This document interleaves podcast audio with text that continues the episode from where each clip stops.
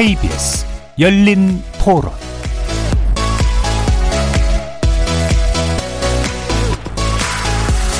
안녕하십니까. KBS 열린 토론 정준희입니다. 최근 들어서 뭐 그런 기사 같은 것도 뉴스 같은 것도 많이 나오니까 아, 이게 진짜 범죄구나 하는 그런 느낌을 또 많이 받는 것 같아요. 스토킹은 정말 위험하잖아요. 지금 이렇게 언론에서 방송에서 나오는 게 스토킹이 살인까지 가잖아요. 그러니까 이 스토킹은 우리나라에서 최대한 법을 만들어서 스토킹이라는 그 자체가 없어지지는 않겠지만 우리 뭐 남자든 여자든 누구든지 스토킹을 당하는 사람은 신변을 완전히 확실히 보장해주고 별로 달라진 게 없는 것 같고 스토킹에 의한 뭐 피해나 이런 것들은 계속 발생하고 있는 거 아닌가요? 뭐 처벌이 약하다고 생각이 되는 지 뭐 범죄는 계속 일어나고 있어서 뭐 아직 계도도 많이 필요한 것 같고 온라인 스토킹이라는 거의 범위나 이런 것들이 특정하기 굉장히 쉽지는 않을 것 같고 당하는 사람이 느꼈을 때 그게 스토킹이거나 범죄라고 느꼈다 그러면 그거는 일정 부분 책임을 져야 된다 생각을 하거든요. 당하는 사람 입장에서는 법적인 처벌 규정이 없다고 해서 그거를 막을 수 없다는 거는 또 다른 피해자를 계속 양산할 수 있는 거기 때문에 사회적으로 막아줘야 된다고 생각합니다. 지금 스토킹 범죄가 굉장히 잔혹한 방법으로 또 표출되는 게 있잖아요. 그래서 그렇게 가지 않게끔 위원회 방지하고 차단하는 게 중요하기 때문에 극단적인 상황들이 벌어지지 않게끔 하는 것도 더 의미 있는 일이라고 생각이 되네요. 거리에서 만나본 시민들의 목소리 어떻게 들으셨습니까?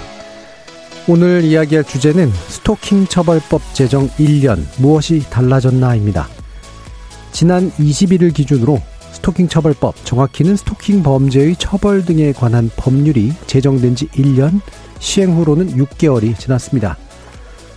법안이 국회에 첫 발의된 게 1999년인데요. 그로부터 22년이 지나서야 제정될 수 있었던 이 법은 스토킹에 대한 국민들의 경각심을 높이고 관련 범죄 처벌을 가능하게 했다는 점에서 의미가 크다고 할 수 있죠.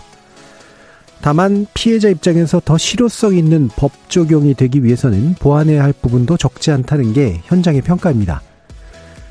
예컨대 관련 전문가들은 폭력을 신체에 대한 침해로 여기는 사회에서 따라다니기, 접근하기 등으로 설명되는 스토킹을 증명하기가 쉽지 않은 데다가 막상 신고를 해도 스토킹에 대한 수사기관의 이해가 여전히 낮아서 보호 조치를 취하기까지 오랜 시간이 소요되고 있고 온라인상의 스토킹에 대해서는 처벌 조항조차 없어서 관련 보안 입법이 필요하다고 지적하고 있습니다.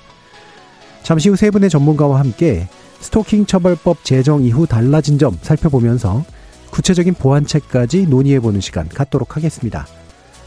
KBS 열린 토론은 여러분이 주인공입니다. 문자로 참여하실 분은 9730으로 의견 남겨주십시오. 단문은 50원, 장문은 100원의 정보 이용료가 붙습니다.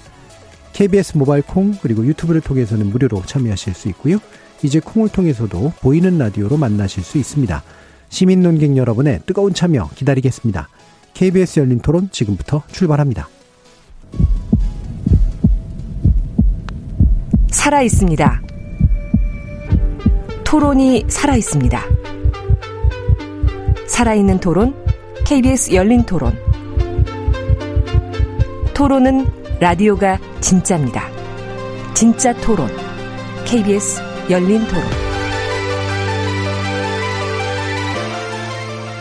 오늘 토론 함께 해주실 세 분의 전문가 소개해드리겠습니다.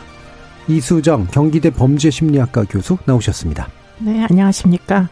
한국 여성 변호사의 인권 이사이시죠? 서혜진 변호사 함께 하셨습니다. 네, 안녕하세요. 송란희 한국 여성의 전화 상임 대표 자리하셨습니다. 네, 안녕하세요. 자, 스토킹 처벌법, 어, 어려움 끝에 제정된 지 1년이 지났고요. 어, 시행 후 6개월이 이제 지난 상태입니다.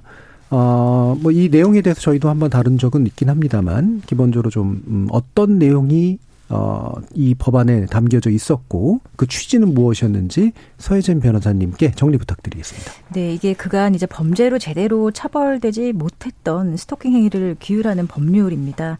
이 법률에 따르면 다섯 가지 행위를 이제 스토킹 행위로 규정을 하고 있고 이러한 다섯 가지 스토킹 행위가 지속성이나 반복성을 띠게 될 때는 스토킹 범죄로 규정을 해서 어 기본적으로 징역 3년 이하 또는 3천만 원 이하의 벌금에 처하도록 하는 그 것을 주된 내용으로 하고 하고 있습니다. 예. 이 다섯 가지 스토킹 행위가 어떤 것인지 한번 말씀을 드려볼게요. 일단 접근하거나 따라다니거나 진로를 막아서는 행위, 그리고 일상적으로 생활하는 장소나 또 그 부근에서 기다리거나 지켜보는 행위, 또 우편이나 전화, 팩스 이런 뭐 정보통신망을 이용해서 물건이나 글, 어, 음향, 뭐 그림, 영상 등을 어, 상대방에게 도달하게 하는 행위.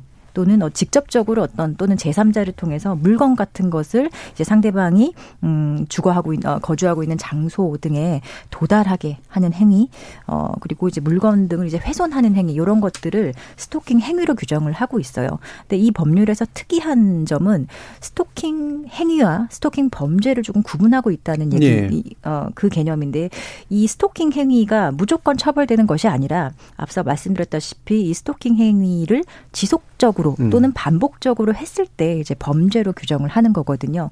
그리고 어떤 그 어, 단순한 어떤 일회성의 스토킹 행위만 있다고 하더라도 음. 그 현장의 어떤 사법 경찰관의 판단으로 어 긴급 응급 조치라고 해서 이 스토킹 행위 어떤 지속적 지속적으로 이게 다른 스토킹 행위로 계속 지속되거나 또 반복될 우려가 있을 때 어, 경찰의 판단으로 또 피해자에게 접근 조치를 접근 금지 조치를 한다든지 하는 그런 긴급 응급 조치를 예. 할수 있고 또 기존의 어떤 방식으로 뭐 한마디로 뭐 체포영장이나 구속영장 같은 체계로 검사의 청구에 따라 법원이 이제 이 행위자에게 어, 피해자에게 접근하지 못하도록 음. 하는 그런 잠정 조치를 내릴 수 있는 음. 것들이 이제 근, 그런 이런 전체적으로 피해자 보호 또는 행위자에게 어떤 제재 조치를 내릴 수 있는 것을 그 내용으로 하고 있는 법률입니다. 예. 그러니까 우리가 일반적으로 스토킹 그러면 그냥 잠복하거나 따라다니는 것만 생각하는데 이런 물건 같은 것들을 막 배달시킨다거나 어, 주변에 있는 물건을 훼손시켜서 공포감을 네, 이제 맞습니다. 만들어내는 행위까지도 일단 스토킹 행위로 간주되고 네, 이게 반복적으로 어, 됐을 경우에 범죄로 간주할 수 있는 맞습니다. 상태로까지 넘어간다. 그리고 보완적으로 긴급 분리를 시킨다거나 아니면 예, 접근 금지를 완전히 법원의 명령에 의해서 하도록 하는 그런 조치까지가 이제 전반 전반적으로 구성된 내용인 것 같은데요. 어, 이게 이제, 어, 이수정 교수님은 이 부분에 대해서 굉장히 오래든간 강조해 오셨고, 결국은 이게 법이 통과된 것 자체로도 뭔가 상당한 의미를 좀 느끼시긴 할 텐데, 기본적으로 이 취지와 효과에 대해서 이수정 교수님께서 좀 말씀 주시죠. 글쎄 뭐 어떻게 보면은 가장 그 기본적인 것이 입법이 됐다 이렇게 이제 보이고요. 그러다 보니까 아무래도 이제 이 스토킹 피해자들이 원하시는 만큼의 이제 여러 가지 보호 조치 등은 음. 앞으로 이제 그 채워 나가야 될 네. 부분이 훨씬 더 많은데 그나마 이제 이제 스토킹 행위를 범죄로 여기기 시작하면서 네. 어, 가장 크게 달라진 점은 뭐냐면 일단 신고가 폭발적으로 음. 증가했다는 거예요. 그래서 지금 이제 2018년도에 아마 어, 경범죄 중에 이제 그 지속적 괴롭힘으로 신고됐던 사건이 한 2천 건 정도밖에 는 안 됐는데 네. 지금 이제 6개월밖에 되지 않았지만 2021년도에 지금 이 지속적 괴롭힘 더하기 스토킹으로 신고된 건수가 15,000건이라고 하거든요. 그러니까 지금 폭발적으로 지금 증가하는 추세다. 지금까지 위험하지만 이것을 범죄라고 이제 인정받기가 어려워 가지고 신고조차 못 하시던 분들이 이제는 스토킹 범죄로 이제 신고를 하기 시작하셨다는 거고요. 어, 그리고는 이제 그러다 보니까 뭐 여러 가지 차원에서 이게 그 통계의 사건 수가 잡힌다는 게 음. 일단 굉장히 크게 의미가 있다. 그래서 뭐 신고된 건수 중에 몇 건이 임시 조치가 내려지는지 또 그 중에 몇 건이 기소가 되는지 네. 이런 것들이 이제 앞으로 다 통계에 잡히게 되면 그러면 현재 하고 있는 조치들 중에 무엇이 부족한지 예. 하는 것들이 앞으로 좀 더 분명하게 나올 것이면서 뭐 다양한 종류의 그럼 형사 정책적 개입이 가능해질 거라고 보입니다. 네. 예. 어, 이걸 이제 범죄로 일단 이제 인식하게 만든 게 가장 큰 의미가 있고, 그래서 실제로 인식됐기 때문에 이제 신고 건수가 늘어나고 있어서 사회, 사례가 이제 쌓이게 되면 그 다음 선을 어디까지 잡을 것인가라는 문제에 대해서 우리가, 우리 사회가 아마 한 걸음 더 나갈 수 있을 것 같다라는 그런 의견이신 것 같은데요. 송라인 대표님께서는 실제로 현장에서 이 부분을 또 다루시고 계시는 분이니까 이렇게 신고되는 거, 처벌되는 거 이런 거 나름대로 통계적으로 좀 계속 살펴보고 계시겠죠? 저희가 관심이 굉장히 많아가지고 그런데 저희가 이제 신고를 받는 기관은 아니다 네네. 보니까 경찰청 발표를 좀 주의 깊게 보게 되는데요. 음. 그 지금 이수정 교수님께서 말씀해 주신 것처럼 그 전보다는 스토킹 처벌법 제정 이후에 신고 건수는 확실히 늘어난 것으로 보고가 되고 있고 어제였나요? 서울청에서 서울시에 신고된 건수만 봐도 전년 동기간보다 여섯 배 늘었다 이렇게 네. 얘기를 하시더라고요. 저희 상담 건수로도 좀 추정해 봤을 때 이게 뭐 딱 스토킹만 일어나는 게 아니라서 저희는 이제 집계할 때 주 호소 내용이 뭐였냐 를 음. 체크를 해서 할 때도 있는데 그게 이제 스토킹으로는 저희가 잡아봤는데요. 그 전에 2020년까지는 스토킹이 주 호소였던 게 한 11% 정도였다면 작년에 이제 좀 작년 전체로 보면 15% 정도가 스토킹 주 호소로 얘기를 하고 계셔서 네. 아마 법률 제정의 효과는 지금 신고로는 음. 다 충분히 드러나는 것 같아요. 근데 아직 시행이 6개월 정도밖에 되지 않았기 때문에 이게 얼마나 기소되고 얼마나 처벌이 정말 되는지는 아직 통계적으로 나와 음. 있지 않은 상태입니다. 네, 그 부분 아직 이제 통계적으로 네네. 파악하기엔 부족한 상태. 아무래도 네네. 뭐 시행 후 6개월 정도뿐이 안 됐으니까. 음. 근데 그 과정에서도 좀 눈에 띄는 사례가 좀 있으신지 이를테면은 어, 이게 뭐 잘못 신고된 경우들이 많다거나 아니면 신고된 경우 가운데 제대로 인정받지 못하는 경우는 확실히 좀 있다라고 좀 보시는지 뭐 두 분 말씀 좀 들어볼게요. 소 변호사님부터 좀. 그 가장 이제 기본적으로 음. 스톡 이 법률에 따라 어떤 피해자에 대한 보호 조치라든지 네. 또는 행위자가 처벌되기 위해서는 스토킹 행위에 해당이 돼야 되거든요. 그렇죠. 근데 지금 대부분 이제 피해 보호에 이제 사각지대에 있는 피해자들은 어떤 피해자냐? 이 처벌법에서 규정하는 스토킹 행위는 해당하지 않지만 음. 그렇지만 그 공포감과 어떤 불안감을 괴로움. 느끼는 것은 음. 사실 뭐 이에 못지 않은 상황임에도 불구하고 예. 이 처벌법상의 어떤 협소한 정의 규정 때문에 아까 다섯 개 예, 말씀하신 처벌 음. 그 보호 대상에 좀 포함하지 못하는 경우 그런 피해자들은 여전히 경찰서에 방문을 하더라도 음. 어그 부분에 대해서 경찰이 아 이거는 뭐 해줄 수가 없다든지 현행법상 처벌되는 스토킹 행위가 아니다라고 음. 한다면은 사실 이 피해자들에 대해서는 그런 어떤 불안감과 공포감은 여전하지만 이것을 음. 해소해 줄 수 있는 어떤 사법적인 구제 절차가 없다 는 거에 대해서 음. 없다는 게 이제 한계점으로 지적이 되고 대표적으로 요즘에 어떤 것들이 문제가 되냐면 그 피해자인 것처럼 그 사칭하는 아하. 계정, SNS 계정 네. 같은 걸 많이 만들거든요. 그러니까 피해자의 개인 정보, 뭐 사진이나 이런 인적 사항 등을 음. 알아내서 하나의 사칭 계정을 만들고 피해자인 것처럼 행세하거나 또는 피해자와 어떤 특별한 관계가 있는 것처럼 네. 계정을 사칭하는 거. 예를 들어 음. 피해자의 남자친구인 것처럼 행세한다든지 아니면 음. 밀접한 관계가 있는 것처럼 행세하는 경우에 이런 경우에 피해자가 느끼는 그 공포감과 불안감은 사실 엄청나거든요. 네. 그럼에도 불구하고 이런 행위의 지속성과 반복성이 있다고 하더라도 음. 지금 현행 스토킹 처벌법상에 따르면 스토킹 행위로 볼 수 없기 때문에 네. 이것은 이런 피해자들은 사실은 어떤 구제를 받을 수 있는 데가 아무데도 없고요. 음. 또 이런 개인을 사칭하는 계정을 단순히 만드는 것만으로는 현행법상 좀 처벌하기 어려운 부분이 있거든요. 어. 그래서 이런 피해자들은 사실상 그 스토킹 행위 어떤 피해자, 스토킹 범죄 피해자로 포섭되지 못하기 때문에 지금 현장에서는 이런 피해자의 개인 정보를 이용한다든지 아니면 뭐 다른 정보를 이용해서 온라인상에서 이루어지는 이런 여러 가지 행위들에 대해서 사실 스토킹으로 좀 포섭하지 못하는 그런 한계 때문에 이 피해자 보호에 좀 어려움이 있습니다. 음, 대표적으로 그렇게 사칭하는 범죄는 이게 공포를 충분히 유발하고 있음에도 네. 스토킹으로 처벌할 수 없는 행위로 파악되지 않는 네. 이런 문제들. 송 대표님 어떠세요? 맞아요. 그게 스토킹의 정의 문제에서 계속 네. 시작이 되는 것 같은데요. 이것 같은 경우에도 온라인 스토킹도 도달하게 하는 행위까지 보기 때문에 그렇죠. 이걸 어떻게 도달로 볼 것인가가 네. 계속 의견이 분분할 것 같고요. 그렇기 때문에 저희가 재정 초기 재정할 때부터 이에 준하는 행위라는 포괄 규정이 제 들어가야 된다라는 주장을 계속했지만 음. 결국에 되지 않아서 이런 사각지대가 제정된 이후에도 지속되는 것 같습니다. 이것과 이제 비슷한 정의 규정뿐만 아니라 이제 법률 상의 문제로서는 어떤 게 있냐면 직계 존속 고소할 수 있다는 특례 조항이 없어요 스토킹에는. 네.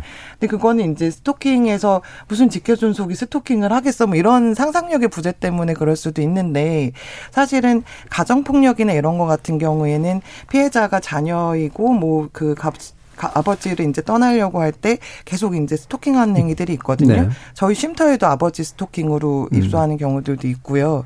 그런데 직계존속 특례가 없어요. 이 음. 법률에. 그래서 그것도 이제 법률상의 음. 문제로 인해서 발생하는 사각지대로 볼 수가 있을 것 같고 나머지는 사실은 그 정의에서 얘기하는 여러 가지 것들이 이게 들어가나 안 들어가나를 아마 해석해야 되는 것들이 되게 많을 것 같은데요. 음. 예를 들면 저희 상담 사례 중에 이 집 근처로 이사를 왔어요. 음. 이거 그러면 그렇죠. 이제 이 사람이 그냥 네. 건 아니니까. 그러니까 따라다니는 건데 집 근처 이사를 왔어요. 그러면 음. 이제 경찰에 물어보잖아요. 뭐 거주 이전의 자유가 누구에게나 네. 있고 그렇죠. 저걸 뭐 따라오고 음. 이러는 게 아니면 음 이제 그래서 저는 아마 앞으로 저희 판례 같은 것들을 어떻게 만들어갈 것인지가 예. 너무 사실 중요할 것 같다는 음. 생각이 들어요. 그거 음. 말고도 직장에 전화해가지고 저 사람 해고하라고. 예, 예, 예. 그랬는데 누군지 모르 모르 그냥 직장에서 뭐 민원인일 수도 있고 이러니까 음. 잘 모르는데 음. 스토킹의 한 행위로서 그렇게 얘기하는 경우들도 있고요. 그래서 시행을 해가면서 해석도 만들어가야 되는 것도 되게 중요하고 근본적으로 법률이 좀 미비해서 생기는 문제들도 보완을 해나가야 되겠다 이렇게 네. 생각이 됩니다. 예, 거주지를 아예 옮겨버리면 더 끔찍한데도 이게 오히려 예 스토킹이 이상하지 않는 좀 네. 묘한 현상이 음, 나타나네요. 음. 말씀처럼 이렇게 한 서너 가지 이렇게 더 얘기를 음. 해주셨는데 이게 참 정의라고 하는 게 쉽지는 않을 법적 정의라는 게 참 쉽지 음. 않긴 한데 판례도 네. 필요하기도 하고 또 한 가지 말씀드리면 예. 지금 스토킹 행위 규정에 보면 이제 정당한 이유 없이 상대방 음. 또는 그의 동거인 네, 가족 네, 네. 또는 가족에 대해서 이 스토킹 행위를 했을 때 음, 그 스토킹 행위로 보거든요. 예. 근데 그 목적은 피해자 이미지 분명한데 동거인이나 가족이 아닌 음. 다른 밀접한 생활 관계에 있는 사람들을 괴롭히는 경우가 있어요. 예를 들어 네. 아주 친한 친구라든지 그렇죠. 같이 안, 살지 않지만 친한 친구라든지 어, 아니면 직장 동료라든지 이런 사람들에 대해서 지속적으로 어떤 특정한 목적을 가지고 음. 뭐 예를 들어 제가 뭐 담당했던 케이스는 피해자가 퇴사를 했어요. 너무 스토킹 예. 피해를 예. 입어서. 근데 그 피해자와 친했던 직장 동료를 계속 따라다니면서 음. 어디로 이직을 했는지 그렇죠. 계속 예. 물어보는 예. 행위예요. 물론 이 직장 동료에 대해서는 별도의 스토킹 행위가 음. 될수 있지만 이게 스토킹 행위 상대방의 포섭이 안 되다 보니까 예. 이 목적인 대상, 이 피해자에 대한 스토킹 행위로는 또 이거를 법률적으로 포섭할 수 없는 문제가 음. 있거든요. 이게 모든 게 사실상 이 정의 규정에서 오는 그렇군요. 문제라고 저는 생각이 됩니다. 예. 방금 들어주신 예들을 보면 충분히 있을 법한 일들인데 충분히 문제가 되고 그런데 이제 문제화할 수 없는 되게 참 묘한 영역들인데 이수정 교수님 어떠세요? 이런 말씀 들어보면. 글쎄 이제 처음에 이 스토킹 처벌법을 입법을 할때 네. 해외 사례들을 이제 많이 뭐 많은 분들이 이제 찾아보셨는데 크게 나누어 보자면 우리나라처럼 이렇게 어떤 행위를 열거하는 음. 법률의 형태와 그렇죠. 다른 하나는 아예 그냥 애매한 규정으로 음. 추상적으로 스토킹이란 땡땡땡 뭐 이렇게 공포를 유발하는 행위로 네. 어뭐 정의한다 이런 음. 식으로 굉장히 넓은 정의를 음. 하는 법률들이 있더라고요. 그렇죠. 근데 이제 전자와 후자의 가장 큰 차이는 사회적으로 이제 이 스토킹 행위를 범죄로 여기는 어떤 사회적 규범이 음. 어느 정도는 형성된 국가들에서는 상당히 브로드한 정의를 네. 적용을 네. 해요. 근데 그러지 않고 이제 열거 형태는 우리나라처럼 이게 여전히 뭐 일선 경찰서에서 인식이 좀 부재하기도 하겠거니와 또 이제 사회적으로도 이제 뭐 전통적인 어뭐 가치관을 갖고 있는 사람들은 뭐 이런 것까지 처벌하냐 이거 구애 행위 아니냐 음, 이렇게 음. 생각하는 사람들이 여전히 존재하잖아요. 그러다 보니까 지금 이 행위를 열거할 수밖에 없었던 그리고는 그 행위를 규정하고 범죄는 또 따로 이제 지속적인 뭐 네. 이런 그 행위를 할 때라고 정의를 할 수밖에 없는 불가피성이 있었다고 보입니다. 그렇기 예. 때문에 제가 생각할 때는 뭐 금년도부터 이미 개정안이 쏟아져 나오는데 음. 한 3, 4년 지 나면 이걸 굳이 이렇게 열거해야 될 이유가 사실 없어질 때가 올 거라고 네, 생각이 예. 듭니다. 네. 그럼 당분간은 이게 열거를 더하는 방식으로 할지 네. 아닐지 이것도 참 고민스럽긴 한데 또 한 가지 음. 여쭤볼 게 이게 의사에 반했을 때라고 하는 그게 존재하는 거잖아요. 네, 네, 그러니까 반의사 불벌죄에 해당하는 거라고 이해할 수 있나요? 음. 이 뭐 부분이 이제 부분, 문제가 좀 될 수 있을까요? 네, 예. 반의사 불법 조항을 네. 없애달라는 예. 얘기는 입법 단계에서부터 이야기를 했는데 이게 이제 들어가게 된 연유는 이제 남녀 간의 폭력이라 함은 땡땡땡 가정폭력 처벌법에 준해서 정의하는 것이 음. 이제 적합하지 않겠느냐는 어떤 뭐 반론이 있었기 때문에 여전히 반의사 불벌죄가 있기 때문에 가정폭력은 지금 이런 이제 대부분 연인 간의 폭력을 전제할 수밖에 없는 지금 이런 스토킹 상황을 염두에 두고 지금 이게 입법이 됐기 때문에 반의사 불벌죄가 음. 묻어서 들어갔어요. 음. 그런데 이 이제 반의사 불벌 조항이 있다 보니까 문제는 뭐냐면 피해자를 더욱 더 무섭게 공포심을 유발하게 해서 신고를 취하하게 만든다거나 뭐 음. 뭐 이런 이제 일들이 벌어지다 보니까 그래서 이제 지금 이 부분을 이제 그 공약에도 지금 포함을 시켰고요. 폐지론으로다가 그리고는 이미 의원 입법으로다가 지금 반의사 불벌죄를 폐지하자는 개정안이 네. 제가 알기로는 여와 야에서 모두 지금 음. 이제 발의된 것으로 알고 있습니다. 음. 네. 그러니까 아마 그 방식은 초기 이제 도입 과정에서는 좀 문제가 있었지만 아마 조만간 개정될 수도 있을 이제 그런 네, 요소인 네. 것 같은데 뒷부분에서 좀 더 자세히 살펴보도록 하고요. 아까 이제 얘기해 주셨던 내용들 가운데 온라인 사칭 등을 포함한 일반 사이버 스토킹 범죄는 이게 상당히 심각해지고 있을 텐데도 예, 이게 전달이라고 하는 어떤 물리적 전달에 가까운 어떤 것에 포함되지 않기 때문에 광범위하게 어, 행위로서 이해, 그러니까 인정되지 않는 그런 측면들이 있다. 이렇게 이제 봐도 되겠네요. 어떻습니까, 소혜진 변호사님? 이게 그 조항에 보면 이런 음. 온라인 어떤 정보통신망을 통하는 행위는 상대방에게 도달해야지만 네, 스토킹 네. 행위가 되는 거예요. 그래서 단, 도달이라는 거는 상대방이 일단 인식 가능하게 하는 행위다. 이렇게 저희가 해석할 수 있는데 사실 지금은 이게 시행 6개월밖에 안 됐기 때문에 어떤 유의미한 판례가 없습니다. 그래서 이 부분에 대해서도 도달의 정확한 의미에 대해서 결국에는 법원에서 한번 판단이 있어야 될 것으로 보이는데 음. 사실 도달 도달이기 때문에 지금 이 문헌적인 의미만 그대로 건조하게 해석을 한다면 상대방에게 도달하지 않은 행위에 대해서는 처벌이 안 되는 겁니다. 네. 그래서 단순히 자신의 블로그를 예를 들어 개설해서 거기에 어떤 그 피해자를 스토킹하는 내용을 계속 게시한다든지 음. 어, 단순 게시 행위 또는 상대방이 그 핸드폰이 너무 이제 뭐 메시지나 이런 것들이 오니까 너무 힘들어서 차단을 했을 수도 있잖아요. 네. 차단을 했을 때 피해자는 볼 수 없잖아요. 그 사람이 보낸 메시지를. 근데 그런 것들도 볼 수 없기 때문에 그 사람은 계속 어떤 문자나 이런 것들을 발신하고 있는데 전송하고 있음에도 불구하고 단순히 피해자가 볼 수 없는 상태였기 때문에 이게 지금 도달이 아니기 음. 때문에 스토킹 행위가 아니다. 이렇게 음. 현장에서 좀 해석하는 경우가 많거든요. 음. 근데 결국에는 이 도달이라는 문제 그, 그 규정의 방식이 지금 온라인에서 일어나는 여러 가지 행위를 규율하기에는 상당히 조금 협소한 면이 없지 않아 있는 거예요. 음. 왜냐하면 도달이라는 방식을 취했다면 반드시 피해자가 어떤 그 정보를 수신해야 된다는 그걸 전제로 네. 하고 있는데 지금 이런 형식으로 충분히 피해 가면서 스토킹을 할 수 있는 거거든요. 그래서 이런 사이버 특히 온라인 스토킹은 사실은 이제 오프라인에서 일어나는 것보다 더 많은 많이 일어나기도 하고 또 온라인 스토킹의 특징 자체가 피해자와 가해자의 관계가 한 30% 정도는 서로 모르는 관계에 음. 의한 피해가 상당히 네, 네. 많은 거예요. 그럼 피해자 입장에서는 누군지도 모르는 그 사람에 의해서 그런 지속적인 피해를 받고 있음에도 불구하고 이런 그 도달을 입증하지 못한다면 스토킹 행위로 사실은 볼 수 없는 문제점이 있기 때문에 지금 이런 식의 어떤 온라인 스토킹 또는 사이버 스토킹이라고 불리는 음. 이런 유형의 스토킹 피해를 호소하는 사례가 현장에서 많지만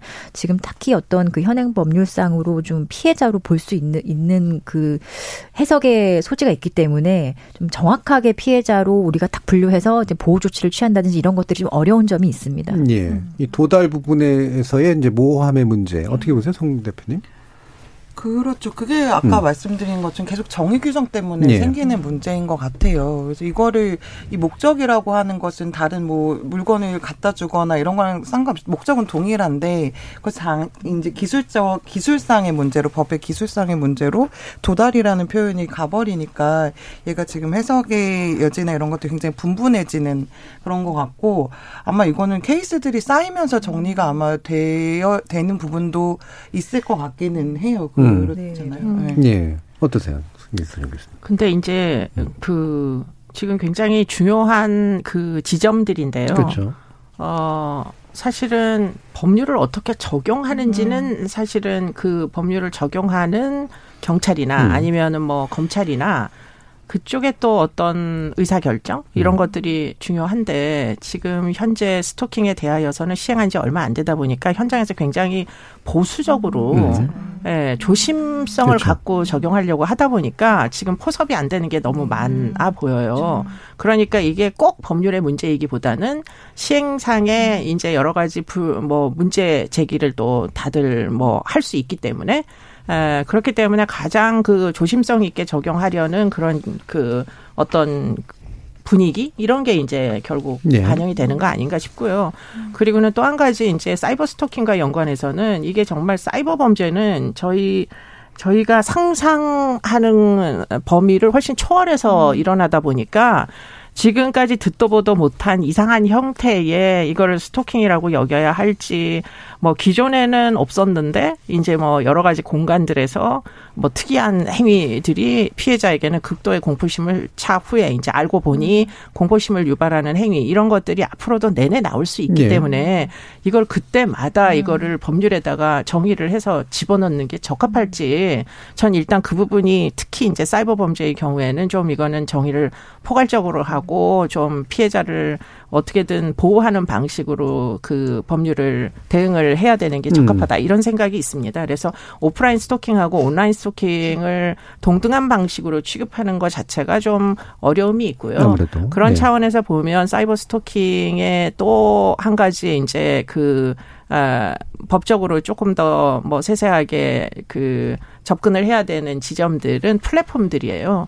사실은 플랫폼에서 이제 그 어, 어디까지를 수사 협조에 응하도록 할 거냐 네, 네. 하는 부분도 사실은 이제 좀 규명이 돼야 될 필요가 있거든요. 음. 그렇기 때문에 이런 부분에서 사이버 범죄 전반에 걸쳐서 조금 더 디테일하게 에, 또는 뭐 디테일한 것뿐만 아니라 포괄적으로 어 피해자 보호를 할 수 있게 이렇게 지원하는 게 맞는 것 같습니다. 예. 네. 말씀처럼 이제 열거주의나 정의를 더하는 방식 또는 무작정 확장하는 방식이 썩 잘 이제 안 먹힐 가능성도 굉장히 높아 보이는데요. 신유형들도 지속적으로 등장을 할 테고.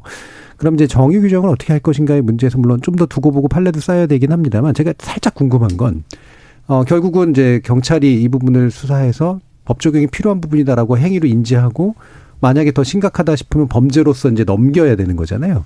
근데 그 단계에서 이제 본인 피해자는 굉장히 이건 두려움을 느끼고 있는데 범 보수적으로 해석해가지고 이건 해당이 안 돼요라고 했을 때 이거를 더 추진 더 이렇게 추가적으로 이렇게 구제할 방법 같은 건 없는 겁니까? 음. 어떻습니까? 지금 음. 상태로는 없어 없다고 음. 봐요. 지금 가정폭력 처벌법 같은 경우에는 보호법 같은 경우는 피해자 보호 명령이라는 예. 제도가 있거든요. 그래서 그거는 사법기관 그러니까 경찰이 이거를 응급 조치를 안 해준다고 하더라도 피해자가 스스로가 음. 나를 보호를 해달라. 그래서 네. 접근 금지 같은 명령 음. 법원에 청구할 수 음. 있는 제도인데요. 지금 스토킹에는 지금 보호법이 오늘 국무회의 통과했다고 얘기를 하는데 거긴 그런 게 들어가 있지 않거든요. 예. 그러니까 스스로 어떤 사법적으로 날 보호해달라고 요청할 수 있는 피해자의 권리 같은 게 지금 부재하다. 이 법 같은 경우에는. 음. 지금 네 그렇습니다. 네. 서혜준 변호사님. 그 지금 그래도 뭐 경찰의 스토킹 대응 매뉴얼 같은 거를 보면 음. 조금 더 적극적으로 대응하는 것처럼 일단은 매뉴얼이 만들어져 있기는 합니다. 예. 그리고 어 일단 신고가 들어오는 거그 자체가 의사에 반하는 어떤 피해가 있기 때문에 무조건 적극적으로 대응하라 이렇게 되어 있지만 사실 그렇게 되어 있어도 법률적으로 이게 스토킹 행위가 아니라면 음. 경찰이 해줄 수 있는 게 사실 없거든요. 근데 음. 이거는 기존에 우리가 스토킹 처벌법이 이미 없을 때 단순히 뭐 경범죄 처벌법이 있을 때거나 아니면 2012년 뭐 2000년 이전에 아무런 조항이 없을 때 그런 식으로 이제 경찰서의 피해자들이 너무 고통을 느껴서 갔을 때 경찰이 아무것도 해줄 수 있는 게 없다 또는 어 다른 뭐 폭행을 당한 게 있느냐 협박을 당한 게 있느냐 그런 범죄 피해가 있을 때 다시 오라라는 안내를 받잖아요. 근데 그런 안내를 받게 되면 피해자들이 이제 엄청난 무력감에 빠지는 거죠. 근데 지금도 마찬가지로 스토킹 행위가 아니라고 한다면 예. 경찰 입장에서는 무언가 해줄 수 있는 그 근거가 없기 때문에 아무것도 해줄 수 없고 피해자들은 아무것도 해줄 수 없다는 얘기를 듣고 돌아가야 하는 것이고 또 하나 또 이게 지속적이고 반복적이어야지 범죄로 본다고 제가 말씀드렸잖아요. 이 법률에 음. 따르면. 음. 그래서 한 번 정도 있었다 한다면 피해자들 입장에서는 이것을 범죄로 좀 처벌하고 싶고 이 사람이 처벌되는 모습을 보고 싶어도 어, 두 번, 세 번은 좀 기다려야 하는 그런 모순적인 상황이 좀 발생을 하는 음. 거죠. 그래서 네. 기존에 네. 다른 범죄 이전에 스토킹 처벌법이 없었을 때는 우리가 어떤 일련의 행위를 구성하는 그 과정 속에 개별 행위가 범죄가 된다면 네네. 예를 들어 뭐 주거 침입으로 처벌한다든지 음. 협박으로 처벌한다든지 이런 식으로 해결을 해왔잖아요. 네. 근데 그런 상황을 또 이제 기다리다 기다리라라는 음. 안내만 듣는다면 사실 피해자들 입장에서는 이 법률이 있다고 들었는데 어 이게 왜 나에 대해 나의 피해에 대해서는 적용되지 않을까 이런 불신을 사실 일으킬 수밖에 없다고 생각을 해요. 네. 어떤 면에서 상당히 아이러니한 면도 좀 있네요. 이게 이제 법이 만들어지고 난 다음에 범죄로 구성되기 위해서는 똑같은 공포를 다시 한번 기다렸다가 최소한 두 번 이상 예. 있어야 하는 거죠. 예. 그래서 지금 이게 예. 경찰청 통계가 자세히 좀 나왔으면 좋겠는데 제가 그 올해 2월에 나온 통계랑 지금 오늘 어제 그제 경찰청에서 발표한 통계나 이런 것들을 보면 신고 초기의 건수는 쭉 올라가는 것 같은데 음. 그 이후로 좀 떨어지는 맞아요. 것 같거든요. 아, 예. 그게 저는 이 법이 있다 그래서 아 신고 그리고 저희 피해자들 보면 이 법 시행되기 기다려 가지고 신고하신 분들도 계세요. 근데 그런데 실제로 신고했더니 내가 원하는 만큼 보호 조치 못 받는다. 이런 것들이 실망감으로 연결이 되는 것 같고 그래서 너무 걱정되는 거죠. 시행 초기에 잘 처리한 사례들이 많이 홍보가 되고 이래야 되는데 지금 벌써 몇 달 안 됐는데 줄고 있다. 이거 큰일 났네. 걱정 음. 좀 됩니다. 경찰에서 낸 통계 보면 2022년 1월 31일까지는 한두 달까지는 이게 급증 급격히 신고 건수가 네. 증가했다고 하거든요. 뭐그 1845건을 뭐 음. 입건한 것 같은데 음. 그 이후에는 이 증가 추세가 좀 감소하고 음. 있다라고 경찰에서도 파악을 하고 있는 거예요. 그렇다면 음. 시행 직후에는 어 뭔가 될것 그렇죠. 같아서 막 피해자들이 신고를 했지만 어떤 그런 또 다른 그 안 되는 경험을 하고서는 네. 또 기존의 스토킹 처벌법 없었을 시절하고 별 다른 게 없다라고 느끼고 신고를 많이 안 하는 방식으로 이미 피해자들이 학습하고 있는 걸 수도 있다고 생각을 해요. 음. 음. 이런 것도 이게 정확한 통계가 사실 좀 아직은 음. 없는 상황인데 무엇 때문에 뭐 신고율이 늘었고 줄었고 그리고 왜 그그 그 예를 들어 처벌이 안 된 사례는 왜 처벌이 안 됐는지 이런 거에 대해서 좀 명확한 음. 그 통계도 좀 저희가 필요한 것 같아요. 네, 그래야지 좀 더 얘기를 할 수 있을 것 같습니다. 음, 예. 음, 아무래도 뭐 경찰에게 뭐 적극적인 대응을 주문하는 것도 그냥 뭐 사실은 그런다고 해서 해결될 수 있는 건 아닌 것 같고 음. 말씀처럼 법적 판단들이 내려지는 데 사례들이 네. 많아져야 음. 좀더 적극적으로 필요한 부분을 보완할 거냐 말 거냐 이런 경우들이 좀 생기는 것 같네요. 그래서 정의 규정이나 이런 기타의 문제들 새로 발의되고 있는 법들이 과연 어느 정도 보완할 수 있을지 뒤에서 좀 더 살펴보도록 하고요. 또 다른 측면에서 현행 법은 이제 피해자를 보호하기 위한 구체적인 행위를 이제 규정하고 있는 것들은 또 아니라서 네, 행위를 적용하고 그다음에 처 벌에 이르는 정도까지 그다음에 약간의 보완이라고 하는 것이 이제 분리 조치를 취할 수 있는 방식 그 접근 금지 정도 이런 거기 때문에 어 피해자 보호 제도를 좀 더 구체화해야 된다라고 하는 게 이제 핵심적인 또 문제 의식 중에 하나니까 이 부분 송라인 대표님께 좀 말씀 부탁드릴게요. 그 지금 하고 있는 게 접근 금지한다거나 아니면 순찰의 그 주변을 강화한다거나 적극적으로 스마트워치 같은 거 지급한다거나 뭐 이러는 것들을 해오고 있는데요. 이건 사실 스토킹 처벌법 제정 이전에도 좀 신변 위협이 있는 피해자들한테 또 할 수 있었던 네. 조치들이기도 한데요. 근데 지금 보도를 보면은 이 같은 조치들이 실패한 사례들이 계속 나오잖아요. 2000 올해도 구로에서 그 남자 친구 음. 라고 하는 사람에 의해서 신변보호 받던 여성이 살해당한 그렇죠. 일이 있었고 음. 이와 비슷한 일들이 계속 일어나서 우리는 자꾸 사건이 나올 때마다 기시감이 자꾸 드는데 음. 실제로는 별개로 다 일어나는 사건들이고 그래서 이게 초동 조치라는 것이 좀 더 명백하고 명확하게 진행될 필요가 있다. 가해자에 대해서. 음. 그 피해자에게 맨날 시계에 채워주고 이렇게 하는 걸로는 사실은 주부 조치가 제대로 안 되는 거 아니냐. 그래서 가해자에 대해서는 우리는 어떻게 할 것이냐. 이 부분에 대해서 저는 좀 얘기를 더 해볼 필요가 있는 것 같고요. 예. 그리고 지금 또 접근 금지 명령 같은 경우에 스토킹은 2개월, 2개월, 2개월 요렇게 해서 최장 6개월 할 수 있어요. 근데 네. 저희 피해자 같은 경우에 이 접근 금지 명령 끝난 다음 날 가해자한테 전화 오는 거예요. 음.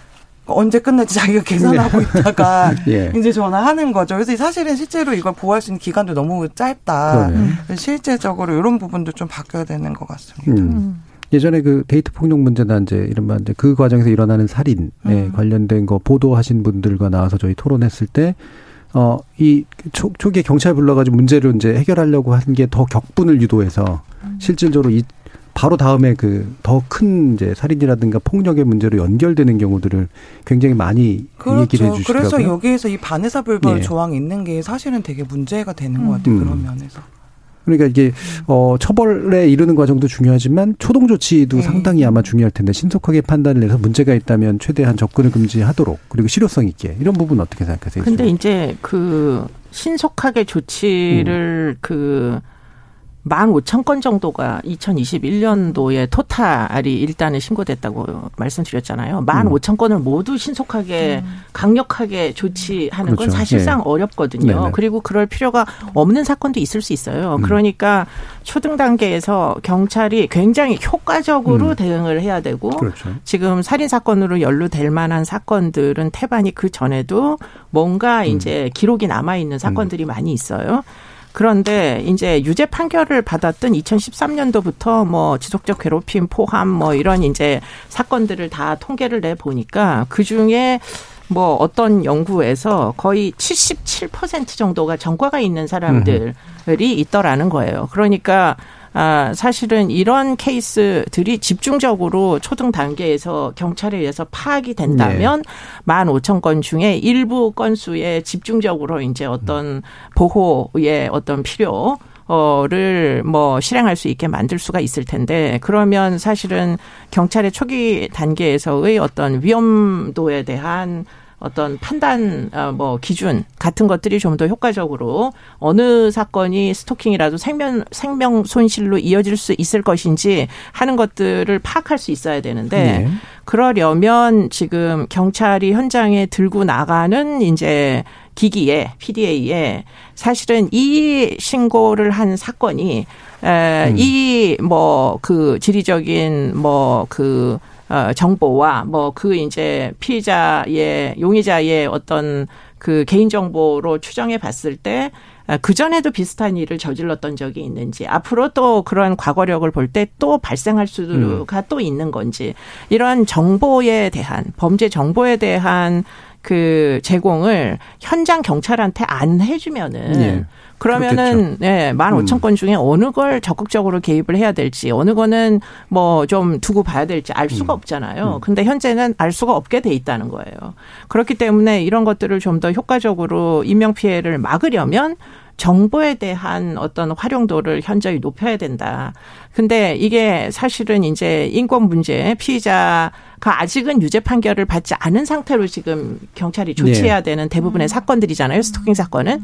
그러니까 인권의 논쟁이 있으나 그러나 사실은 생명 손실이 있을 가능성이 높은 사건에 대해서는 사실은 지금 그렇게 인권 이야기만 이제 그, 어, 뭐 계속 주장하고 있는 건 적절하지 않다. 음. 왜냐하면 이미 스토킹 살인으로 지난해만 해도 뭐 거의 10건 이상이 지금 스토킹 기간이 꽤 긴데도 아무 조치 안 하고 있다가 또는 심지어 신고까지 됐던 사안인데 내버려 뒀다가 본인이나 가족들이 사망하는 사건들이 있었잖아요.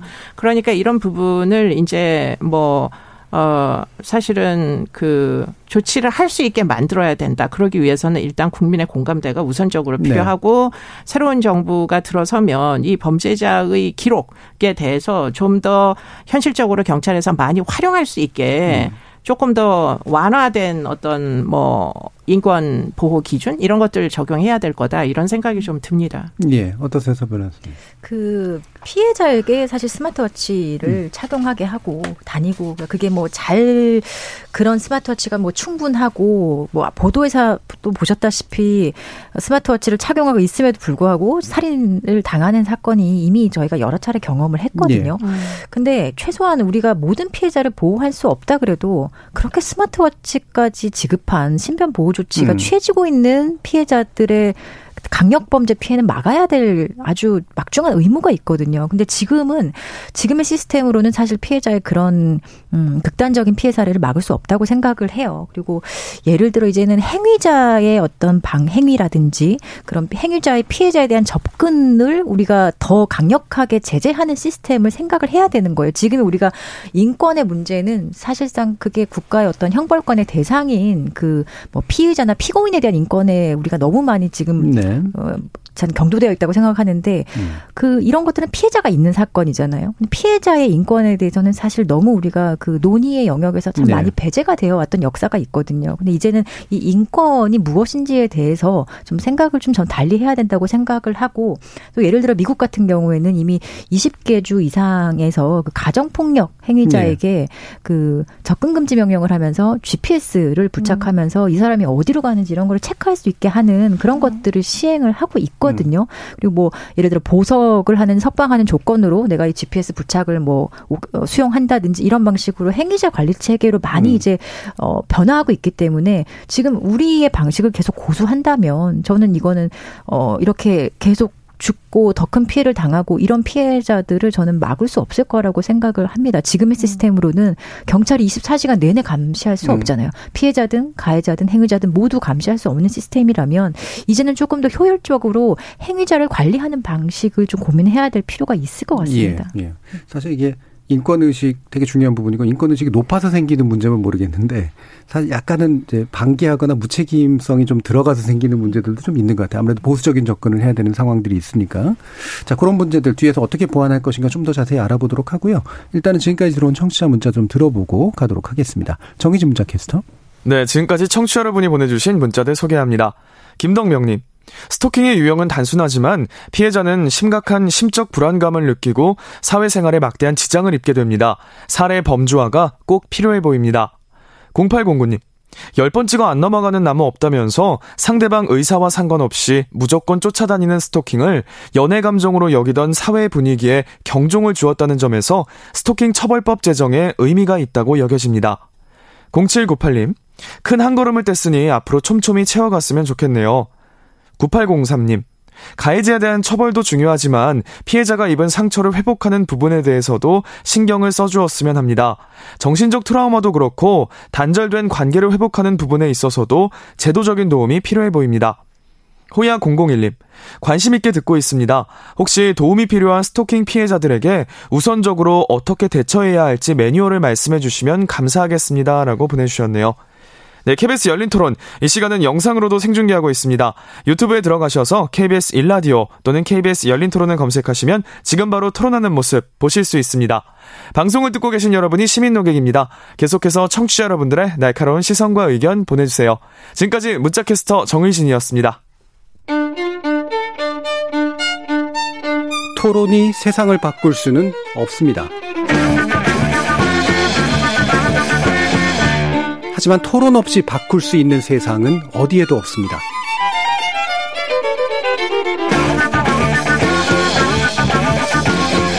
세상의 선한 변화를 갈망하는 당신. 정답이 아니라 질문의 힘을 믿는 당신. 우리 KBS 열린 토론에서 만납시다.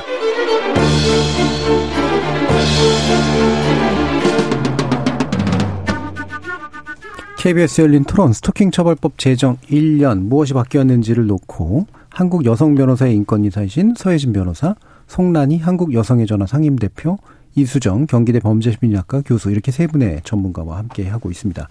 아, 구체적인 보안입법 문제 어, 좀 들어가기 전에 어, 그 방금 이제 그 청취자께서 질문해 주셨잖아요. 스토킹 상황에 처하면 어떻게 대응을 하는 것이 바람직합니까?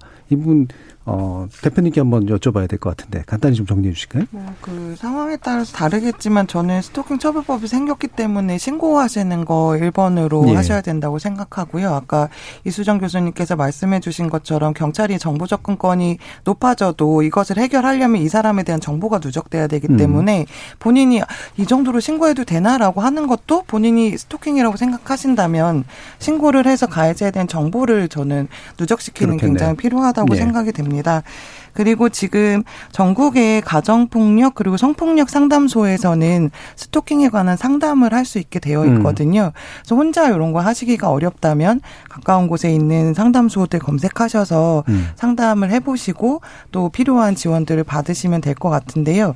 아직은 사실은 피해자 보호에 관한 법률이 제정된 상태가 아니기 때문에 예. 다른 뭐 성폭력 피해자나 이런 것처럼 의료비 지원이나 뭐 주거 지원 여러 가지 법률적인 지원 이런 것들을 받을 수 있는 제도적인 틀은 없지만 그 상담소에서는 아마 최선을 다해서 하실 음. 수 있는 것들 찾아내실 거니까 음. 혼자서 너무 걱정하시지 마시고 상담소 찾으시라 네. 이렇게 말씀드리고 싶습니다. 일단 긴가민가 하더라도 네. 신고하셔라. 네. 그리고 상담소를 통해서 음. 많은 도움을 받을 수 음. 있도록 노력하셔라. 이제 이 두 부분 지적해 주셨네요.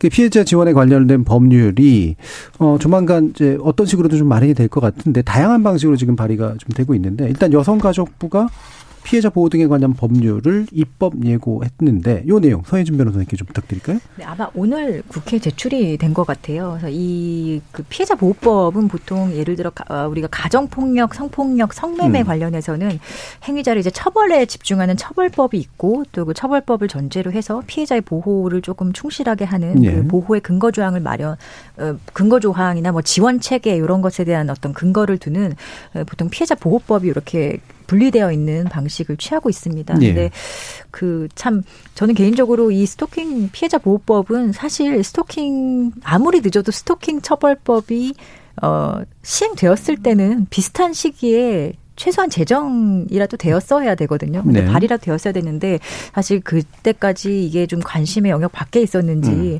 사실 발의 국회에서도 좀 그 피해자 보호법 관련해서 발의된 이력은 또 없고 음. 최근에 음. 좀 있어 있는 것 외에는 좀 관심의 대상도 아니었기 때문에 지금 스토킹 피해자 보호법이 지금에서야 이렇게 뭐 그 정부 입법으로 국회에 제출되고 이런 것들이 저는 너무 늦었다고 생각이 듭니다. 네. 왜냐하면 네. 처벌법이 시행된다면 거기에 맞춰서 피해자 보호법이 음, 아주 그 직후에라도 발맞춰서 시행이 되었어야 되거든요. 근데 이렇게 늦었다는 것이 좀 개인적으로 되게 황당하고 그 피해자 보호법의 그뭐 여가부가 가지고 있는 기본 틀은 기존의 어떤 뭐 성폭력이나 가정폭력 피해자 보호법과 크게 차이는 없는 것 네. 같습니다. 뭐 그런 지원 체계에 일단은 의존하고 있고 아까 송란희 대표님께서 말씀하셨다시피 뭐 가정폭력이나 성폭력 상담소가 일단은 요 피해자까지 어 스토킹 피해자까지 이 피해 지원을 할 수 있는 것으로 그런 근거 규정을 마련하고 있어요. 있어요. 그리고 또 일단은 그 피해자의 범위를 단순히 어떤 스토킹 범죄의 피해자뿐만 아니라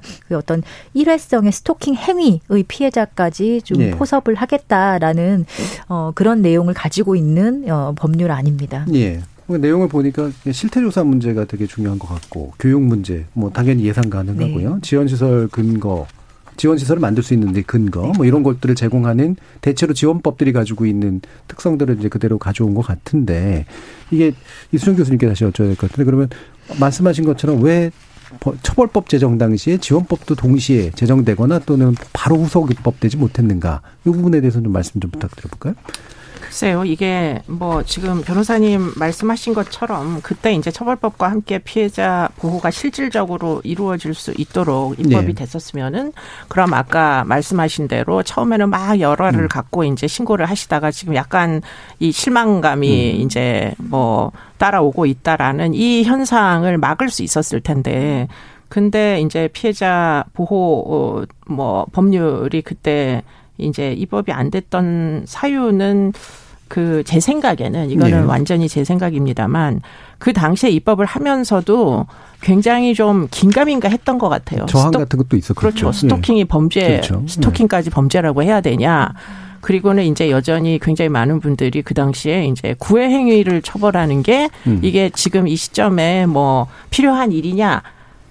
뭐 그런 종류의 이제 어떤 뭐 좀 그 생각들이 있었기 때문에 이 피해자 지원에 관한, 관한 법률 까지를 함께 이제 입법을 못했던 것 같고요. 예. 그러나 이제 뭐 이 스토킹 처벌법이 입법이 됨으로 해가지고 지금 작년도 한 해 동안 사실은 여러 가지 이제 스토킹 살인 사건들이 보도가 굉장히 많이 그렇죠. 됐잖아요. 그렇죠. 예. 근데 그 사건들을 곰곰이 생각해 보면 과거 같으면 스토킹 살인이라고 안 했을 법한 사건들이에요. 음.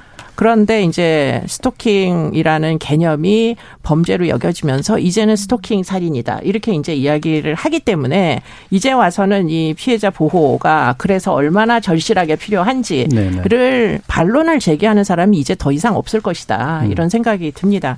그래서 지금 제가 뭐 오늘 아까 뭐 그 한번 살펴봤더니 의미가 나름대로 있는 게 지금 스토킹 처벌법에서는 일단 여러 번 이제 피해를 당해야만 이제 가해자를 처벌할 수 있는 거잖아요. 네. 반복적인 괴롭힘을 해야. 그런데 보호 어, 피해자 보호법에서는 1회만 이제 스토킹으로 신고가 돼도 그 피해자는 일단 일단은, 보호를 받을 음. 수가 있어요. 그러니까 일단 보호를 받을 수 있다면 뭐 예를 들자면 쉼터 같은 데 가서 피신할 네. 수 있다면 그렇다면 아마 신고를 또 더 열심히 하시지 않을까 음. 그런 생각도 가져봅니다. 예, 일단 뭐 처벌까지는 당장 못 이른다고 하더라도 어, 일단 그렇습니다. 보호의 대상이 될수 네, 있으니까. 네. 어, 그러면 이게 이제 지금 여가부가 입법 예고를 했고, 이건 이제 정부 입법 형식이고요. 더불어민주당의 정춘숙 의원은 유사한 내용을 가지고 있는 법률안을 이제 의원 입법 형식으로 발의를 했는데 내용이 어느 정도 중첩되는지 또 차이가 좀 있는지 이 부분도 좀 짚어봐야 될 것 같아요. 송라인 대표님께 좀 부탁드릴까요? 네, 기본적으로 뭐 이 법률의 틀과 피해자 지원하는 내용들은 크게 다른 점은 없어 보이고요. 예. 특별히 다른 점이라고 하면 이제 피해자가 이거 상담을 받거나 뭐 재판에 가거나 이럴 때 사용자가 유급휴가 줄 수 있도록 한 부분 이런 거는 좀 차이가 났고요. 그밖에 피해자 신원과 사생활 비밀 누설 금지 조항이 들어갔어요. 그래서 이거 이 피해자에 관한 정보를 알게 된뭐 수사 재판 담당 공무원이나 음. 이런 사람들은 그런 거 알리면 안 된다라는 거 하고 또 하나는 이거를 정보통신망으로 이제 신원 유출된 경우에는 삭제 지원할 수 있도록 한 부분이 정부 지금 오늘 국무회의 음. 통과안 안 하고는 가장 큰 차이점으로 보이는 것 같습니다. 예. 근데 공통적으로 이제 말씀해 주신 것처럼 문제는 피해자가 적극적으로 이 법의 사법적 조치를 요구할 수 있는 아니면 수사사법부 절차에 이제 접근할 수 있는 피해자 정보 아니 뭐죠? 피해자 보호 명령이라던가 여러 가지 정보권 보장 같은 것들은 여전히 좀 미비하다는 점이 있고 그리고 처벌법에 협소한 정의 기준 그대로 갖고 왔기 때문에 네네네. 적용하는 데 있어 있어서도 저는 크게 뭐 이렇게 이게 대단히 대단히 뭐 효과를 발휘할 수 있을까 이런 생각이 들고요. 이 법에 의하면 이제 관련자들 교육시키게 되어 있는데요. 그 교육 대상이 피해자 지원 시설 종사자들만 음. 교육하게 되어 있거든요. 근데 우리가 지금 시행돼서 현장에서 이제 여러 일어나는 여러 가지 혼란들을 봤을 때는 수사 사법기관 종사자들도 당연히 교육이 필요할 텐데 상당 기관에 있는 사람들만 이제 교육시키게 되어 있는 부분이 좀 의아한 부분이고 그다음에 그 경찰이 출동했을 때 조사 거부하고 이러는 사람들이 있, 있잖아요. 근데 그게 원래 작년 11월 입법 예고안에서는 벌칙 규정에 들어가 있었는데 지금 과태료 규정으로 네. 좀 완화가 됐거든요. 그래서 이건 또 무슨 일인가. 음. 음. 둘다 근데 법률 그렇게 되어 있더라고요. 예. 그래서 초동 조치가 되게 중요한데 스토킹은 초동 조치를 강화할 수 있는 장치들이 생각만큼 계속적으로 보완되거나 이러지가 않는구나. 음. 좀 의아하다고 생각을 하고 있어요. 왜 음. 그럴까? 음. 네. 네. 이 의아함 뭐 같이 얘기해 주셔도 좋고 특히 이제 그 새 정부 같은 경우에는 여가부 문제나 이 부분에서는 약간 논란이 있었지만 확실하게 범죄에 대해서는 대처하겠다. 그래서 스토킹, 데이트 폭력 그다음에 성폭력 가해자 처벌 이 부분에서 강력한 처벌 의지를 밝혔고 또 피해자 보호 강화 의지도 이제 밝혔습니다. 그래서 이 새 정부가 이제 들어서면서 또한 이 부분에 대해서 추가적인 뭔가를 할지 아니면 다른 계획을 또 보일 수도 있을지 이 부분에서는 이수정 교수님 어떻게 보고 계시나요? 일단은 지금 여러 가지 공약들이 포함돼 있기 때문에 지금 반의사 불벌 어, 조항을 폐지하는 것부터 네. 이미 이제 에, 국민의힘 의원들 뭐 의원 입법과 함께 지금 이제 시작이 됐다 이렇게 보이고요. 네. 그래서 아마도 지금 뭐 여러 가지 이제 가정폭력 처벌법 안에 이제 그 혼인 관계에 있지 않는 연인들도 피해자 지원을 할 수 있게 보호할 수 있게 이렇게 이제 포괄적으로 넓히겠다 이런 그 공약도 있었던 걸로 기억이 나고요. 그리고는 이제 그 외에도 뭐, 어, 피해자 지원 시스템을 그 통합해가지고 한 번에 원스톱으로 피해자들이 이제 음. 본인들의 needs를 해결할 수 있게 이렇게 이제 뭐 어떻게 보면 DB화를 해가지고 뭐 음. 아무래도 이제 에뭐 여러 가지 인터넷을 활용을 해가지고 그런 것들을 원스톱으로 편리하게 재판 정보까지 다 열람할 수 있도록 예. 본인 예. 피해자와 관련된 이제 사건에 대한 예. 어, 그렇게 만들겠다라는 공약이 있었던 걸로 기억합니다. 그렇기 음. 때문에 지금 아마도 이제 여가부와 법무부가 별개의 형태로 피해자 지원을 하던 시스템을 아마 통합을 하기에 이르지 않을까 음. 하는 것들을 일단은 기대해 보고요. 어, 뭐 그런 차원에서 지금 피해자 보호법 이번에 입법이 되면 아마 지자체의 예산으로 뭐 전국의 피해자 지원 시설들이 1366을 기준으로 해가지고 굉장히 많이 탄생할 걸로 이제 추정이 돼서 일단 그런 정보들이 결국 피해자가 신고를 하면 신고 당시부터 피해자에게 제공될 수 있도록 네네. 시스템을 구축하는 것이 지금 목표인 음. 것으로 알고 있습니다. 예. 음, 되게 다양한 또 지금까지 논의된 거 외에도 이제 여러 가지 언급들이 좀 있었는데 지금 아델라님께서 스토킹 피해자들의 외상 후 스트레스 장애가 생각보다 심각합니다. 정신적 치료도 좀 보완해 주셨으면 좋겠습니다라는 그런 말씀도 주셨는데요. 이렇게 피해자들을 위한 보호 조치나 또는 지원 조치가 필요한 영역들은 굉장히 좀 많을 것 같은데 음. 2차 가해 문제까지 또 포함해서요. 송나희 대표님이 어떤 부분들을 좀 아까도 일부 지적은 좀 해주시긴 했습니다만 아, 이렇게 좀 보완이 더 됐으면 좋겠다라는 영역 있으실까요? 네, 그 피해자가 이걸로 인해서 겪는 여러 가지 문제들은 어, 정말 여러 가지가 있는데요. 하나는 이제 이, 이 사건이 여전히 뭐 구행위를 거절한 것으로 보는 사람들의 인식 때문에 예. 피해자의 잘못으로 이제 돌리는 그런 음. 비난 같은 거를 기본적으로 그런 문제가 있을 수가 있고요. 그거 말고 그러다 보니까 이제 이것 때문에 이사를 한다거나 이직한다거나 이런 식의 반복이라고 한다면 금전적 손해도 있지만 사회적 음. 네트워크나 자기 커리어의 문제 이런 것들도 있을 수가 있고요. 그다음에 이사 같은 경우에는 저는 이제 공인중개 비용, 이사 비용 이런 거 이 범죄 네. 때문에 네. 추가적으로 드는 비용들이거든요. 음. 그래서 이런 경제적인 사실은 어려움까지도 있다. 근데 기본적으로는 이 스토킹을 경미하게 여기는 사고들이 많다 보니까 이런 걸로 내가 신고를 해도 되나? 그 증거가 부족하다고 내가 내쳐지지는 네. 않을까. 음. 그러니까 그리고 지속적 반복적이라고 해야 된다는데 도대체 이거는 몇 번 정도가 올 때까지 기다려서 해야 되나 이런 것들을 사실 굉장히 망설이시면서 접근 자체가 좀 더 딜레이되고 있다라는 게 어려움인 것 같아요. 수사 기관의 접근이 좀 늦어지고 있다 이게 어려움이고 그다음에 지금 얘기해 주신 것처럼 어떤 정신적인 트라우마나 이런 것들에 대해서는 지속적인 지원과 뭐 치료 이런 것들이 필요한데 지금은 아직 의료비 지원 지원이나 뭐 이런 것들이 되지 않고 있거든요. 그 법률이 제정된 음. 보호법이 제정된 이후에 그리고 예산 확보 이런 것들이 필요할 텐데요. 그런 게 없다면은 사실 혼자 자기 비용으로 치료비를 내야 되는 그런 상황이죠. 예. 그러니까 굉장히 좀 구체적인 영역에서 사실은 필요한 지원들인데 이게 요구해도 되나 아마 어떤가에 다른 사실 영역들이 굉장히 많이 있겠죠. 음. 요구해도 잘 지원을 안 해주는 경우도 실제로 음, 많아요. 예. 네. 그러니까 좀 요구를 오히려 하고 지원을 못 받는 경우가 저는 더 많은 것 같아요. 그렇겠죠. 지원의 절차도 까다롭고 음. 특히나 우리가 이게 물리적으로 어디가 다치고 막 상해를 입고 이런 그 피해를 더 큰 피해로 지금 보고 어떤 정신적인 스트레스나 트라우마에 대해서는 그런 것보다는 눈에 보이지 않기 때문에 네. 조금 더 어떤 그 범죄 피해의 어떤 직접적인 피해로 보는 그런 인식이 좀 부족하거든요. 음. 뭐 지금 뭐 트라우마 치유 센터도 있고 뭐, 뭐 검찰에서 하는 그 스마일 센터 이런 것들도 사실 그런 피해자들이 다 지원해주는 역할을 하는데 네. 사실 그 모든 범죄 피해자가 다 그런 지원을 받지 못하고 있고 음.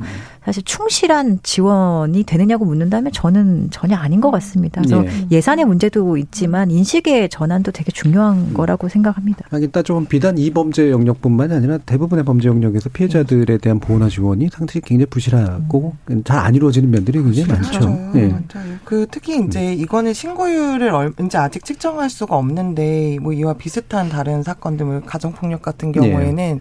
신고율 자체가 2.3%밖에 안 되거든요. 음. 2019년 그 가정폭력 실태 조사에 의하면 그러니까 전체 피 전체 피해를 입는 사람 중에서 피해자라는 지위를 획득하기 위한 기본적인 음. 조치인 신고라는 행위에 접근한 사람이 2.3%밖에 안 되고 네. 그리고 놀랍게도 상담소나 1366 이용하시는 분도 0.4% 0.4% 음. 이래요. 그러니까 제도적으로 인프라를 구축을 해놔도 사실은 접근하는 피해자는 너무 적고 그래서 이것이 이제 범죄 피해자를 강화 지원을 강화한다고 하더라도 여기에 여기에 포함되지 않는 피해자들은 너무나 많다. 그러니까 홍보나 뭐 어떤 여러 가지 것들 같이 음. 다 수반되어야 되는 일인 것 같아요. 예. 음. 그럼 이게 뭐 추가적으로 또 여쭙으면 좋겠는 게 이게 지금 새로 입법 이제 보안 입법되는 것들이 대부분 이제 여가부에게 이제 그 소관 법률 형식으로 이제 하는 거잖아요. 아무래도 이제 법무부가 처벌 중심으로 이걸 다루기보다는 여가부가 좀 더 이해도도 높고 나름대로 기존에 갖춰져 있던 어떤 뭔가를 활용하기도 더 좋다라는 판단인 것 같은데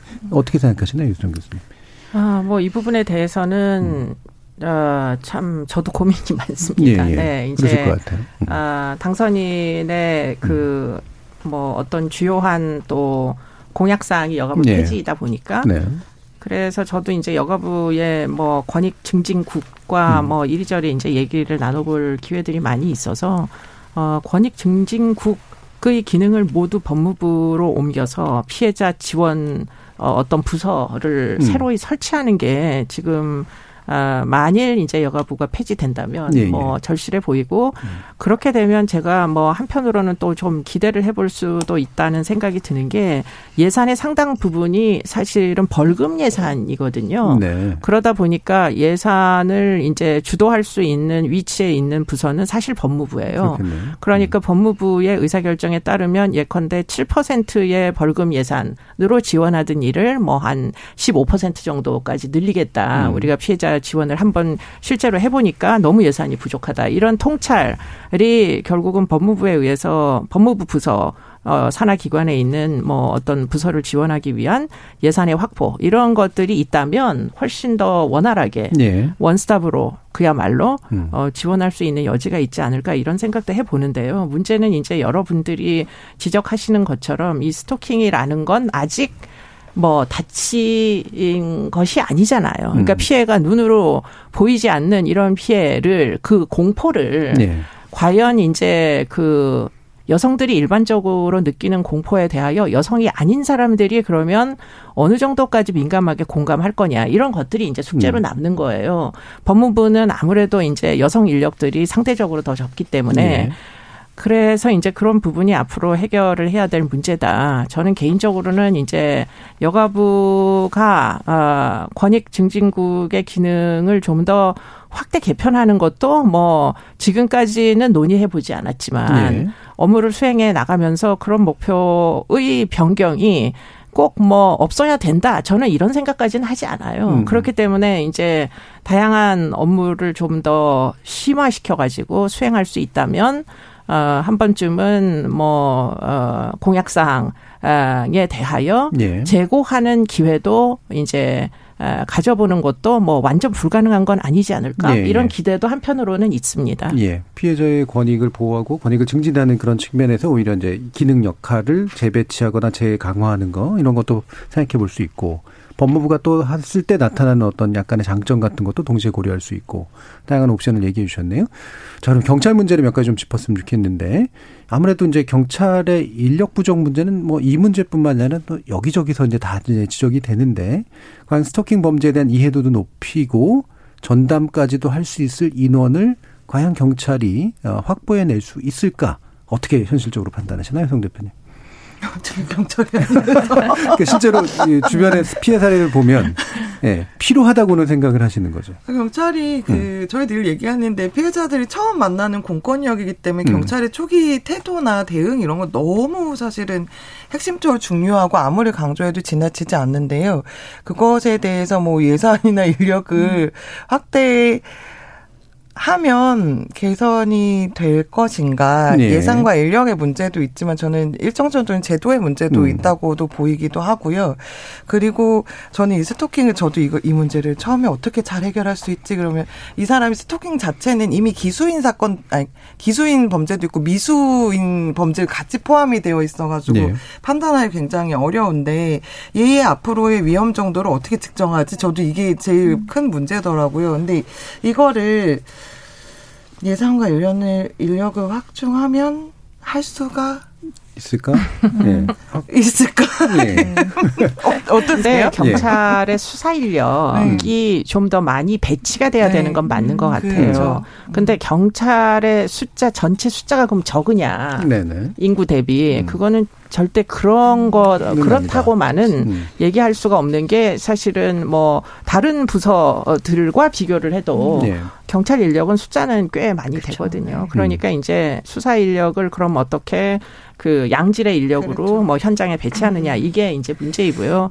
그런 차원에서 제일 어려운 사건들이 지금 이런 사건들인 거예요. 네. 여기는 상당 부분 어떤 주관적 판단이 개입, 개입이 돼야 음. 되는 그러한 류의 사건 처리 절차인데 그러려면 현장에 투입되는 사람들이 상당히 전문 인력이어야만 하고 음. 재량권이 있어야 되는데 그러면 재량권을 주면서 전문 인력들을 투입할 만한 사건이라고 경찰 자체에서 스토킹 범죄를 그렇게 여기느냐가 네, 네. 제가 보기에는 훨씬 이 문제의 본질로 보여요. 음. 그러니까 아직 뭐 안 다치지 않았느냐 이런 인식을 가지고 있는 동안은 지금 뭐 누가 배치 중요한 인력들이 배치도 안 될 것이며 배치돼 봤자 재량권을 갖기도 어려워요. 음. 그러니까 지금 범죄 예방 모델로 전체적으로 좀이 총체적으로 뭐 응보주에서 좀 변화가 와야지 되는 거 아닌가 이런 생각을 갖게 되고요. 외국의 경우에 그럴 때 가장 효율적인 이제 그 사례들을 들면 스토킹 범죄를 아까도 얘기한 대로 획일적으로 똑같이 처리하지 않습니다. 예. 그걸 등급을 나눠 가지고 뭐 가장 위험한 등급, 뭐 중간 등급, 뭐 어, 아직은 경한 등급 이런 식으로 해 가지고 중한 등급에 대하여서는 아주 적극적인 개입을 하도록 음. 전문 인력들도 집중되도록 이렇게 운영하는 경우들이 상 당수 있었던 것이 기억납니다. 예. 그러면 그, 예, 네, 스토킹 처벌법에 보면 그 거, 스토킹 전담 검사 음. 스토킹 전담 경찰이 피해자를 조사하게 하여야 한다라고 음. 규정이 되어 있어요. 네. 그리고 이 스토킹 전담 사법 경찰관에게 어떤 피, 전문 지식과 피해자 보호를 위한 수사 방법과 수사 절차 등에 관한 교육을 이제 검찰총장과 경찰 관서의 장에게 의무를 부여하고 있거든요. 네. 그래서 어 이건 사실 이 스토킹에 대한 그 피해 맥락이라든지 유형이나 특성에 대해서 제대로 전문 지식을 가지고 스토킹 범죄 수사에 임하는 경찰과 음. 아닌 경찰은 사실 분명히 차이가 날 수밖에 없고 이것은 어떻게 보면은 뭐 경찰과 검찰 내부에 자신들의 어떤 그 역량의 강화 문제라고 생각을 해요. 네. 그래서 지금 그 저희가 최근에 뭐 국회에서 했던 토론회에서 경찰에서 제출한 자료를 보면 지금 스토킹 담당 경찰관들이 전국에 한 279명 정도 있다. 그 중에 아예 스토킹만 전담으로 하시는 분들은 111명 정도인데 네. 전국적인 그 수치로 봤을 때는 아직은 좀 매우 좀 적은 음. 수치라고 전 생각을 하거든요. 근데 이런 것들도 어 우리가 성폭력 뭐 전담 조사 이런 것들도 초반에는 사실 많이 시행착오가 있었는데 이게 어느 정도 그 전담 조사에 대한 그 자리는 이제 법률적이나 제도적으로 성폭력 같은 것은 자리를 잡았거든요. 네. 아동 학대나 성폭력. 근데 스토킹도 이게 우리가 시행 초기이긴 하긴 하겠지만 어 법률에 이런 식으로 전담 조사를 명확하게 이제 의무화하고 있기 때문에 이런 거에 대해서 이제 검찰이든 경찰이든 사실 내부 역량이나 그 수사의 전문성 강화를 위해서 아주 좀 노력을 해야 되는 부분이라고 생각합니다. 예. 네. 그럼 연관해서 이제 겸, 경찰, 검찰, 법원 이 3단계 구조를 경찰 법원 구조로 2단계 구조로 간소화하는 것 필요하다고 보시나요, 이수준 교수님? 저는 그게 피해자 보호를 위해서는 경찰에서 당연히 법원으로 직접 뭐 예. 임시 조치나 긴급 응급 조치나 뭐 이런 식으로 이제 가야 된다고 생각하고요. 그런데 이 문제를 다룰 때 한편으로는 또 고민이 되는 게 이게 방어권이에요. 음. 이게 아직은 뭐 가시적인 어떤 신체적인 피해가 발생하지 않았기 때문에 그렇기 때문에 뭐 이 이제 스토커 입장에서 보면 내가 아직 아무 짓도 안 했는데 에, 왜 나는 네네. 지금 범죄자 취급을 받아야 되냐 이런 문제들이 있기 때문에 그렇기 때문에 처음에 이제 그 공약 만들 때부터 이 이제 스토커들을 전자적으로 감시를 하는 노력을 해야 된다. 피해자에게 이제 스마트워치만 지급해서는 될 일이 아니다. 이런 음. 이제 그 논의를 했었는데 문제는 그렇게 될 경우에 그럼 재판을 거치지 않고 방어권도 없이 지금 그렇게 제재, 전자적인 제재를 받는 것을 수용할 거냐. 너무 음. 저항이 심해서 이게 사실은 뭐 인권 논쟁뿐만 아니라 문제가 현장에서 굉장히 많이 발생할 거다. 이런 또 지적들이 있어가지고 그렇겠네요. 사실 음. 포기를 하다시피 했거든요. 음. 그러니까 지금 그렇게 뭐 검찰을 제외시킨다고 이게 사태가 나아질 거라고는 좀 더더 더 음. 보기가 어렵습니다, 사실. 음. 예. 네. 자, 마무리 시간 한 1분 정도 송 대표님께 들어야 될 것 같은데요. 어느 정도 아까 뭐 보안 얘기 많이 해 주셨지만 아쉽게 느끼시는 부분들 어, 한번 정리해 주시죠. 핵심적으로는 저는 그 정의 규정 계속 얘기하기 때문에 네. 포괄적인 보충 규정으로 정의 규정 변화하는 것이 스토킹을 우리 사회가 어떻게 보는가를 반영하는 것이라고 생각이 되고요. 그리고 피해자에게 피해자 보호 조치를 지금 이제 법률 만들어서 강화하는 것도 되게 필요하지만 초반에 가해자에 대해서 명확하게 우리가 어떤 조치를 하고 처벌을 할 것인가 이런 부분에도 좀 중점을 두고 정책적으로 음. 관심을 많이 가질 필요가 있다. 라고 생각이 됩니다. 그래서 어렵게 22년 만에 만들어진 법률인데 얘가 실효성이 정말 있어야 되거든요. 그래서 아직 6개월밖에 시행되지 않았지만 어 정말 잘 처리한 사례들도 더 많이 홍보되면서 음. 피해자들이 어 신고하셔도 됩니다. 국가가 안전하게 당신을 지켜줍니다. 이런 신뢰들을 좀 보여줄 수 있는 어 케이스들이 많이 나오기를 네. 기대합니다. 알겠습니다. 음. 자 오늘 어 KBS 열린 토론은 스토킹 처벌법 관련된 논의로 진행해 봤는데요. 오늘 함께 해주신 송란이 한국여성의 전화 상인대표, 이수정 경기대 범죄심리학과 교수, 그리고 한국여성변호사 인권인사 서혜진 변호사 세 분 모두 수고하셨습니다. 감사합니다. 네, 고맙습니다. 감사합니다. 시대의 흐름에 따라 법이 바뀌는 건 당연한 일이죠. 과거에는 범죄로 취급됐던 사안이 비범죄화되는 것도 적지 않고 전에는 범죄가 아니었던 게 범죄 영역으로 들어오는 곳 많습니다. 조금이라도 피해 경험을 갖고 있는 사람이라면 스토킹은 대상의 영혼을 파괴하는 범죄라는 거 부인하지 않을 텐데요. 더 많은 사람을 스토킹 범죄로 처벌하기 위해서가 아니라 스토킹으로 인한 끔찍한 피해를 조금이라도 더 줄여보기에 만들어진 법이니만큼 그 방향으로 더 실효성 있게 충실히 보완되길 바라봅니다. 지금까지 KBS 열린 토론 정준이었습니다.